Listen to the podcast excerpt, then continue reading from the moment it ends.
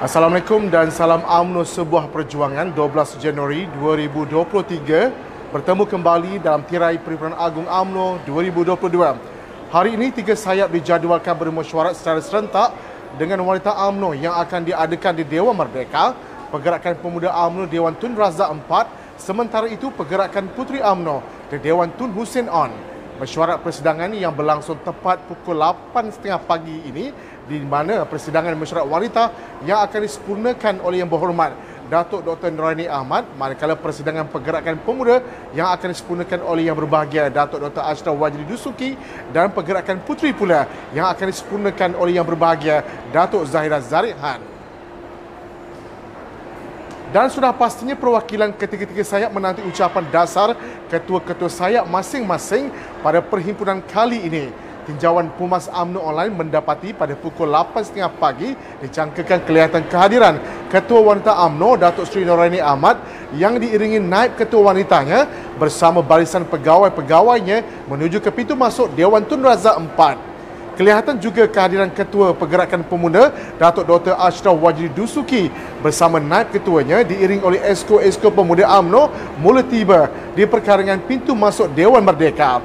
Manakala Ketua Pergerakan Ketua Pergerakan Puteri Sayap AMNO Datuk Zaira Zarikhan bersama dengan naib dan esko-esko Puteri AMNO dilihat sudah mula hadir ke Dewan Tun Hussein On bagi memulakan acara persidangan. Seramai 1,117 perwakilan yang hadir ke Perhimpunan Agung Wanita, 1146 perwakilan Pergerakan Pemuda dan 1113 ke Perhimpunan Agung Pergerakan Puteri.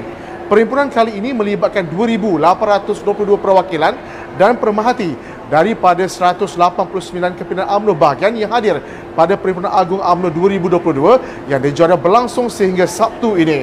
Pertemuan tahunan di Pusat Dagangan Dunia Kuala Lumpur dihadiri 6,168 perwakilan dan pemerhati. Kali ini menyaksikan jumlah perwakilan dan pemerhati bertambah apabila ia turut melibatkan Ketua Perangan UMNO bahagian dan sayap parti. Alhamdulillah, cuaca hari ini kelihatan baik di mana perwakilan-perwakilan hadir tepat pada masa yang ditetapkan walaupun terpaksa melalui kesesakan lalu lintas di Kuala Lumpur. Ada perwakilan yang hadir menggunakan kenderaan awam seperti LRT, MRT, komuter bagi memeriahkan Perumahan Agung UMNO kali ini dan ada sebahagian perwakilan yang juga hadir menggunakan kenderaan sendiri. Bagaimanapun perwakilan-perwakilan dan pemerhati dari seluruh negara dinasihatkan menaiki kenderaan awam untuk ke pusat dagangan Kuala Lumpur bagi mengurangkan kesesakan lalu lintas.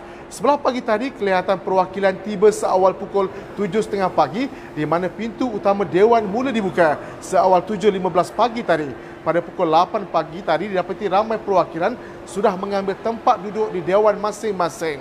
Perwakilan puteri dilihat begitu manis sekali menyarungkan baju putih dan kain berwarna merah jambu di mana tahun lalu pelibatan sayap sedikit berkurangan ekoran daripada norma baru kerana perhimpunan diadakan secara maya ekoran penanganan COVID-19. Seperti kelaziman perwakilan UMNO yang hadir juga turut nampak bergaya menyarungkan baju merah dan putih dalam menghadir Perhimpunan Agung UMNO kali ini. Perhimpunan Agung UMNO 2022 yang bermula semalam di mana majlis perasmian serentak ketiga-tiga sayap di Dewan Merdeka di mana majlis tersebut telah disempurnakan oleh Timbalan Presiden UMNO Datuk Seri Muhammad Azam. Dalam ucapan perasmian itu, Datuk Timbalan Presiden UMNO menyatakan UMNO menyertai kerajaan perpaduan kerana mengutamakan Malaysia.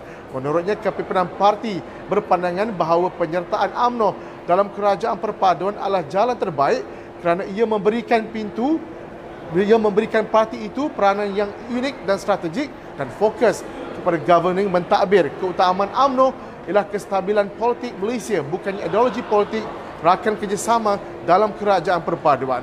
Satu perkara yang pasti pilihan UMNO untuk bekerjasama dengan kerajaan katanya menjadikan UMNO sebuah parti yang akan mewakili kepentingan Melayu terbesar dan kerajaan yang sedia ada. Tambah Datuk Muhammad Hassan lagi pengalaman bekerjasama dengan PAS mengajar AMNO dan menyifatkan parti itu tidak pernah setia atau ikhlas dan rekod terdahulu parti itu PAS tanpa segan berselingkuh dengan semua parti seperti DAP dan Parti Keadilan Rakyat malah juga bersama AMNO. Timbalan Presiden AMNO dalam pada ucapan perasmian itu menegaskan dalam usaha parti untuk bangkit semula selepas kekalahan teruk pada pilihan umum ke-15 pertandingan bagi jawatan tertinggi parti termasuk presiden pada pemilihan yang akan datang sedikit sebanyak boleh menyebabkan perpecahan dalam parti dan dalam keadaan itu juga ia disebabkan akan mudah serta wajar untuk jawatan itu tidak dijabar.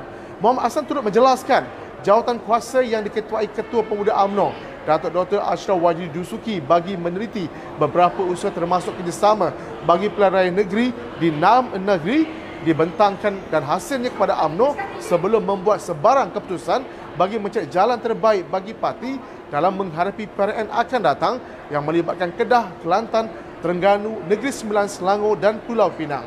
Perhimpunan kali ini turut menjadi pentas kebersamaan dalam kalangan ahli parti serta seluruh kepimpinan dalam usaha menjulang perjuangan parti. Persidangan ketiga sayap kali ini pastinya menjadi tempat untuk menyuarakan pelbagai pandangan dan usul untuk membela rakyat dalam aspek ekonomi, pendidikan, agama, sosial ianya merupakan platform mendengar pandangan ahli parti bagi memastikan UMNO kekal terus relevan berjuang demi rakyat. Dewan Tun Hussein On melalui pengalaman landscape politik negara yang tidak konsisten yang dihadapi sejak 22 bulan UMNO dan Barisan Nasional yang tumbang pada PRU yang lalu. Malah perhimpunan pada hari ini menjadi platform terbaik untuk parti untuk membuat perancangan segera bagi bergerak ke hadapan susulan prestasi yang tidak memuaskan pada raya umum yang ke-15 lalu. Perhimpunan Agung UMNO 2022 dilihat penting untuk mencerminkan bagaimana parti politik terbesar Melayu, AMNO, untuk menyelesaikan semua perkara yang berhubung dengan isu dalaman parti selepas Barisan Nasional dan AMNO kalah kali kedua pada PRU yang lalu. Kali ini dengan rekod paling buruk selepas tur hilang kepercayaan pengundi pada PRU yang ke-14. Walaupun AMNO dan Barisan Nasional berada dalam kerajaan perpaduan pimpinan Perdana Menteri Datuk Seri Anwar Ibrahim namun AMNO dan Barisan Nasional bukan lagi parti yang dominan dalam situasi ini ahli-ahli parti perlu bermuhasabah bersatu dari segi pemikiran hati nurani serta tindakan bagi mengembalikan semula kekuatan AMNO yang sebelum ini menjadi tunjang memartabatkan bangsa, agama dan negara. Agenda memperkukuhkan semula AMNO yang merupakan parti tunjang dalam BN perlu diutamakan setelah terpukul pada PRU yang ke-15 berbanding melayan kehendak individu yang bersifat gunting dalam lipatan. Selain isu dalaman, penolakan terhadap UMNO dan Barisan Nasional yang banyak dikaitkan dengan persepsi negatif di kalangan pemimpin turut penting untuk diteliti secara mendalam susulan Barisan Nasional hanya memenangi 30 daripada 178 kerusi yang dipertandingkan pada PRU yang ke-15. UMNO perlu berusaha mempertukar pelbagai stigma masyarakat selepas dua kali ditolak dalam PRU.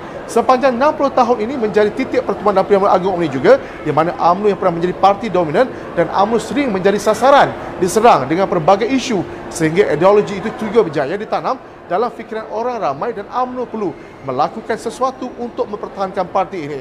Sekian daripada saya, Muhammad Saiful Muhammad Sahak melaporkan situasi perkembangan terkini dan itu perkembangan semasa berita mutakhir dari semasa ke semasa dalam FB UMNO Online sempena Perhimpunan Agung UMNO 2022. UMNO sebuah perjuangan. Assalamualaikum dan salam UMNO, salam satu keluarga dan salam UMNO sebuah perjuangan.